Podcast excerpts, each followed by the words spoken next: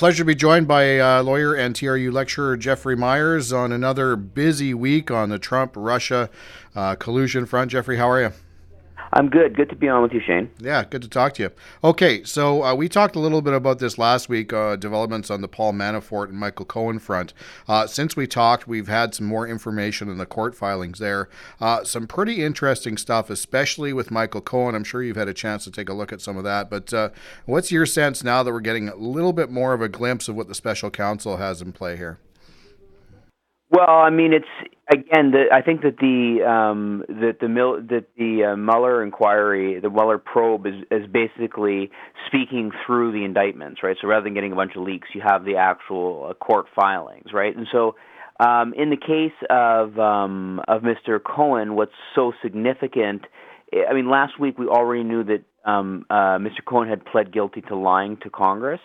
Um, but one of the things and we, that was so sort of significant about um, you know the developments this week um, was um, you know that, that even though Mr. Cohen has been has been describing himself as cooperating, um, the, the the both the Southern District of New York and the the Mueller probe have described him as being helpful in some ways, but withholding in other ways. So he's clearly they've done sentencing submissions for him in regard to the various um, uh, indictment, various um, um, crimes he's pled guilty to, um, and many of them revolve around um, lying and misrepresentation around contacts with Russia during deep into the campaign. And it suggests that what the Mueller investigation is now doing is it's going to the heart of what it was asked to do. Remember, it was it, it was tasked with looking at the question of contacts between the Trump campaign and Russian interests that may have led to or been involved in interfering with the outcome of the election. And they were incidentally, along with that, permitted to uh, investigate whatever illegality came up along the way. Now we're really getting to the heart of the very specific um, and explosive events which might constitute that link. And so that's why things are becoming um, more intensified. Now, of course, one could ask, and I, you know, I think there are people asking the question of if none of the bombs that have dropped so far have been sufficient to move the dial. What what's different about the situation now? What makes now um, a more significant um, uh, fact. Well, we're now getting closer and closer. Again, you have Mr. Trump being named as individual one um, in connection with this very specific question of building the Trump Tower in Moscow as a business project, which Mr. Trump had had an interest in for decades. Okay, back to the 80s, whether there was a quid pro quo on having this tower built in exchange for um, promising to remove sanctions if elected as president and that really the evidence is now starting just based on the indictments alone and the guilty pleas that are coming in in connection with those are starting to become um, you know uh, sufficient to I think um, put Mr. Trump into a position where Congress will be hard pressed to explain why they weren't moving towards impeachment. Yeah, and you and I talked about the Trump Tower Moscow project last week, and there was another line uh, in the court submissions uh, under Mr. Cohen, and I'll just quote them here: "Certain discrete Russia-related matters," unquote, that are core to Mueller's investigation. We don't know what that is. It's sort of a tantalizing, vague clue. Uh, but Russia aside, uh, Jeff, the other thing that kind of jumped out at me was, uh, as you mentioned, individual one. We have little doubt this is Mr. Trump. Uh, but Michael Cohen is saying that this individual one, Trump, directly instructed him to pay off uh, hush money to Stormy Daniels and Karen McDougal, two women that Trump is alleged to have affairs with. And that could be damning on, on a couple of fronts, I think. Mm-hmm. Well, um, there's the laws in in um, the United States around um, elections require you to report not only um, donations to your campaign but also donations in kind. That means somebody who's doing something which will benefit you, albeit directly.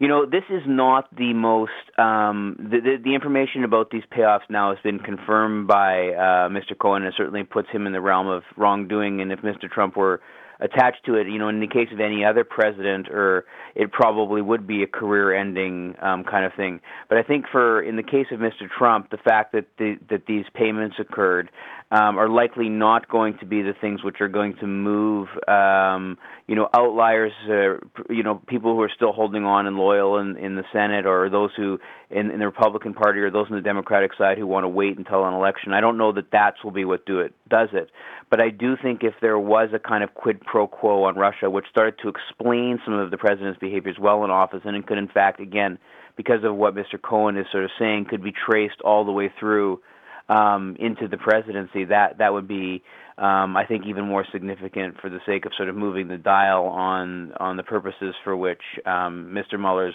probe was struck. That said, of course, these are all surrounding forms of illegality, and there's clearly an image of a casual kind of um, uh, attitude towards the law and towards um, you know norms which had hitherto governed uh, presidential campaigns. So uh, it's in effect it's it's almost as if the enemy of the truth here is the overwhelming nature of the evidence across a variety of areas for just forms of um, sort of brazen corruption, which you know again in an isolated way have seen, we've seen in the past, but not in such a brazen or obvious way. So again, just the obviousness of this and how all of these pieces are becoming woven together, uh, I think is is significant.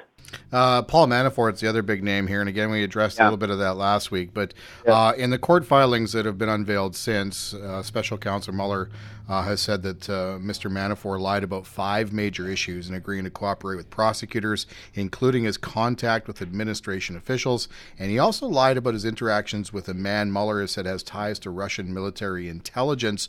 He's the guy, of course, who hacked uh, the Democrats with all that information that was then given to WikiLeaks. But one more link with Russia's name all over it there.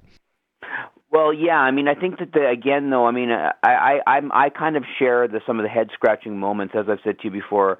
As some of this information was quite, you know, apparent or or in you know in the public sphere. It had been exposed by investigative journalists, you know, much much earlier on. Again, it was known that it was the fact of this relationship, particularly with pro-Russian interests in the Ukraine, who had hired him as a political consultant um, for many for many years before he got on the Trump campaign, and then and then what the Mueller campaign has exposed, I suppose, is the degree to which he he had debts to some of these individuals who he had worked for in the pro-Putin, pro-Russian Ukrainian camp, and how uh, he was in the and so that the debts that he then had to these individuals were somehow or another. This is again, this is putting the pieces together. There's a lot of redactions in the documents that have been put out, and again, we're not we're spe- we're speaking only from what we can garner from the face of these indictments and what's publicly available.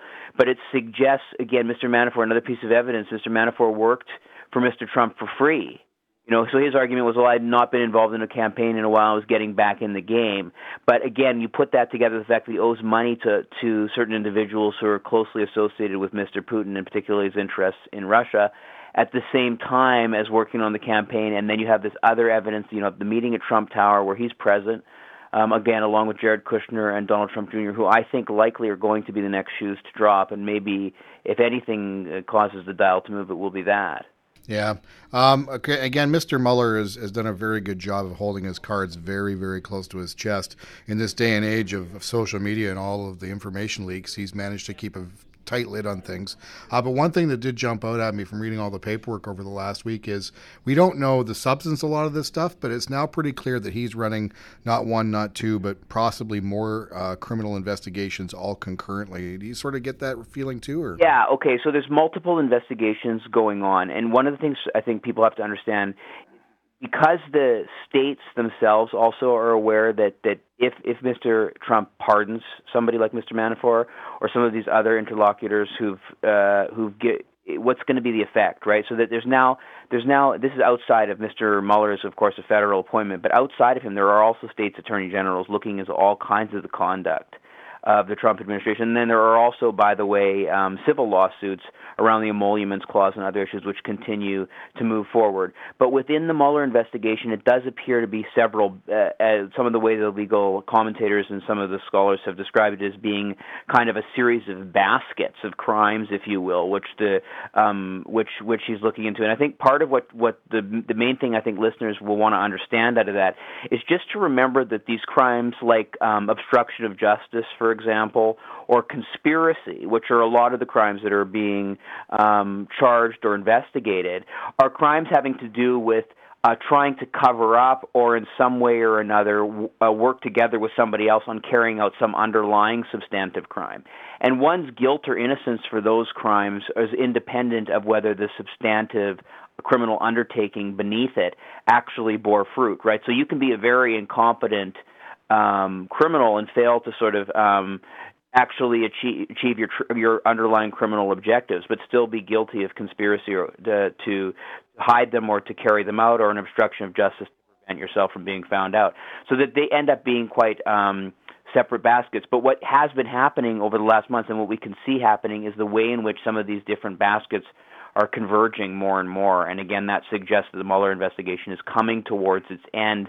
But there's a sense that Mr. Mueller is trying to find the most explosive evidence, the closest to Mr. Trump, for the very the very end of this process. But everyone's holding their breath because the rule of law has been so profoundly degraded in the American context over these two short years of the Trump administration that w- we're not sure whether the elected leaders or the public even will respond with the necessary um, degree of um, duty that the law would require them to respond to if the direction of the Mueller investigation is what it seems to be. And we won't likely know until the new year. Yeah.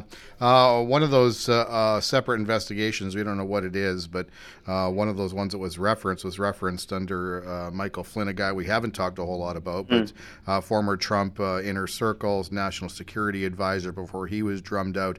Mr. Mueller saying, listen, he's been so helpful that there's I'm not going to recommend any jail time, unlike ah. Mr. Cohen and Mr. Manafort. what does that tell you?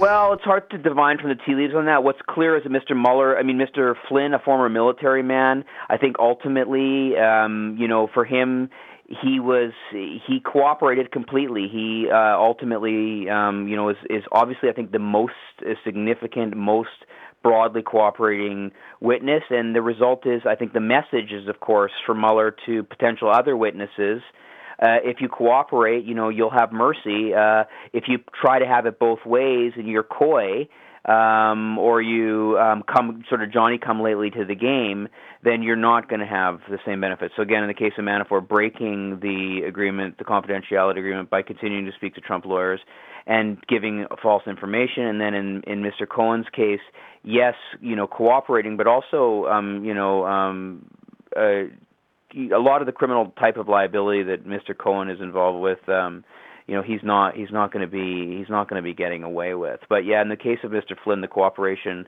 was sufficient, and and so it's again it's a part of the messaging um, that the Mueller team will put out. But it's also a kind of function of the fact that Mr. Flynn was one of the first people to, to cooperate and one of the first people to sort of begin to have as as a key witness in the case. Yeah, truly.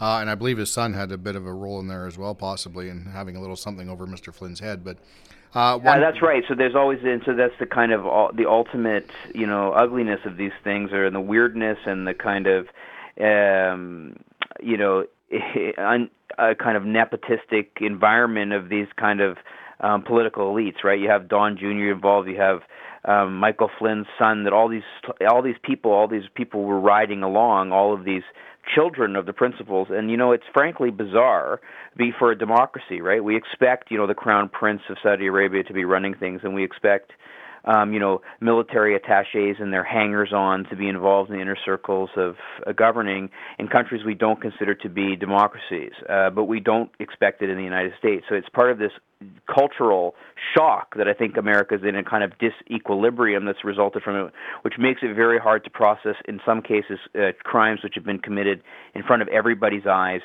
brazenly and in the public. All right, last uh, last question to you, and I know you've touched on this in our chats in the past, but uh, it struck me uh, coming from uh, Democrat Adam Schiff and others in Congress this week uh, that there is now chatter openly about uh, Mr. Trump. Um, you know, again, we, we, don't know how this is all going to play out, but um, some possibility down the road that once he leaves office, he might be the first president to face some serious criminal charges the minute he does.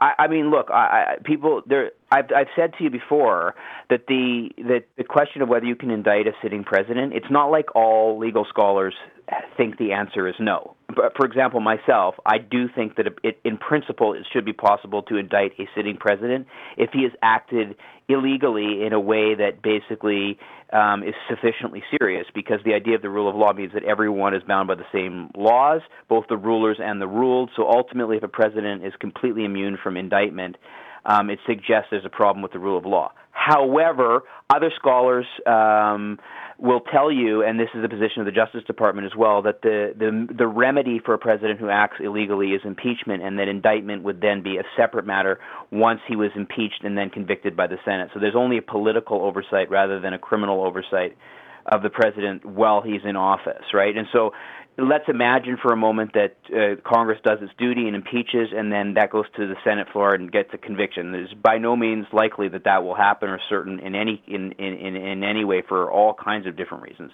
But even if that did happen, would he then be indicted in private life? Um, you know, later on, it's really hard to predict something like that. It would be extremely unusual. There's no historical uh, precedent for that. Certainly, the next president, if say, for example, was Mike Pence, could pardon him, which would mean he couldn't get indicted, at least for a federal, any kind of federal charges. Would he have legal exposure for some stuff in the states? You know, possibly. Is Mr. Trump likely to be impeached from office? I mean, I don't think he's. It's immediately likely. Again, as I said, there's a consensus among the political elite, including Democrats, that they should be very careful about this. But again, the, that it may be a game changer as the Mueller report comes out. But indictment that's not going to happen, I don't think, um, until Mr. Trump leaves office. And even then, if he's given a pardon by his successor, um, you know, unless Mike Pence is uh, is removed from office as well, then things get a little more complicated about how the pardon would be used. It's going to be pretty um, unusual. I, I can't predict it with any degree of certainty, but it would be extremely unusual. Yeah, okay. Uh, Jeff, uh, always a pleasure talking to you. And as I said, uh, we'll have to connect in the new year as I'm away over the holidays due to some medical stuff. But uh, Merry Christmas to you and yours, and thanks so much for your insight. You and your listeners as well, Shane. Thanks for the privilege of uh, being on with you uh, for the better part of this fall. Yeah, it sounds good. And judging by how fast things are moving, we may have to set aside an hour or two to talk when we reconnect in January. So, well, you know, I'll do it. All right, take care. Thanks, man. Appreciate it. Okay, bye bye.